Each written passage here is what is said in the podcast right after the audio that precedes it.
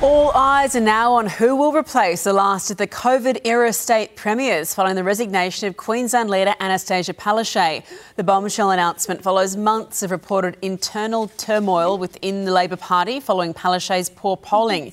Deputy Premier Stephen Miles and also Health Minister Shannon Fentiman are the front frontrunners to replace her, with Labor MPs set to meet on Friday to decide a new leader.